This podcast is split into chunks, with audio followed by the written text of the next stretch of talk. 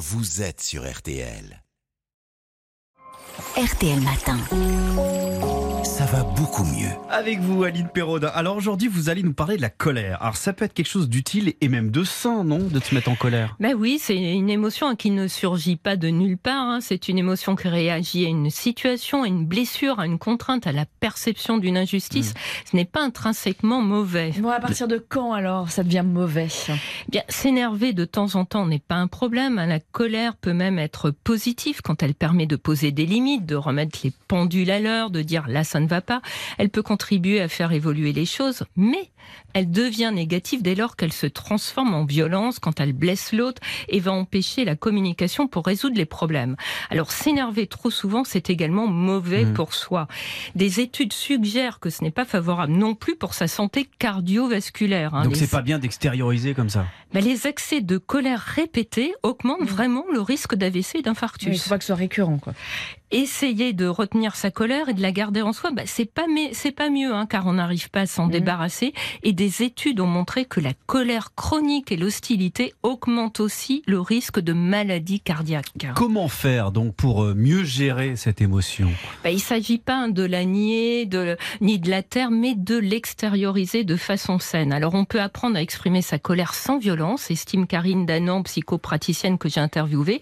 On peut l'exprimer en essayant de ne pas dire des choses blessantes, de ne pas devenir méchant ou grossier, car ça, de toute façon, on va le regretter. On n'aura plus qu'à présenter ses excuses si les mots ont dépassé ses pensées.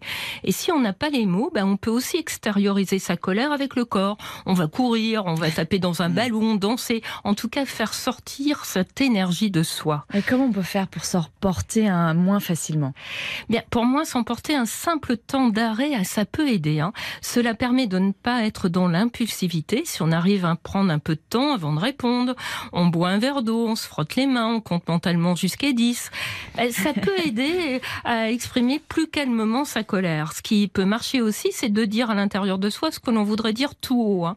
Ça permet de prendre du temps et de différer ses paroles. Non, mais Ça a l'air facile comme ça Mm. quand vous l'expliquez euh, sur le papier. euh, voilà. Mais ça fonctionne réalité- de, de prendre le temps en fait avant de répondre. Oui, ça oui, oui. Ouais. Et il y a d'autres techniques hein, qui peuvent aider aussi. Euh, on peut faire un, un- un- il faut faire un, un pas de côté. Mm. On essaie d'évaluer des situations. Est-ce que ça vaut vraiment la peine de se mettre en colère? Par exemple, il n'est pas toujours utile hein, de réagir face à quelqu'un qui cherche à nous hameçonner. On peut le laisser jouer tout seul. hein.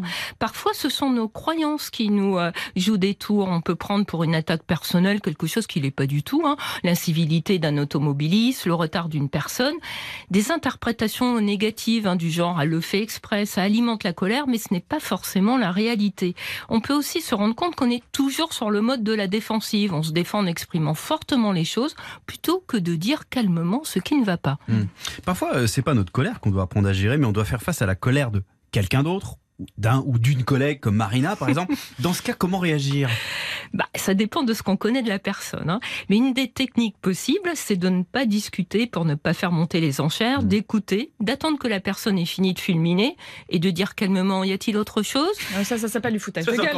Et- et- et seulement ensuite, plus envie de se mettre en On va colère. parler. Vous allez voir, ça marche. Et si on pense que l'on pourra être blessé, là, il faut mieux écourter les chances pour se protéger. Dans ce cas, on prévient l'autre, hein, quand même, que l'on va partir et que l'on pourra éventuellement reprendre la conversation plus tard. Très bien, merci beaucoup Aline. À lundi. À lundi.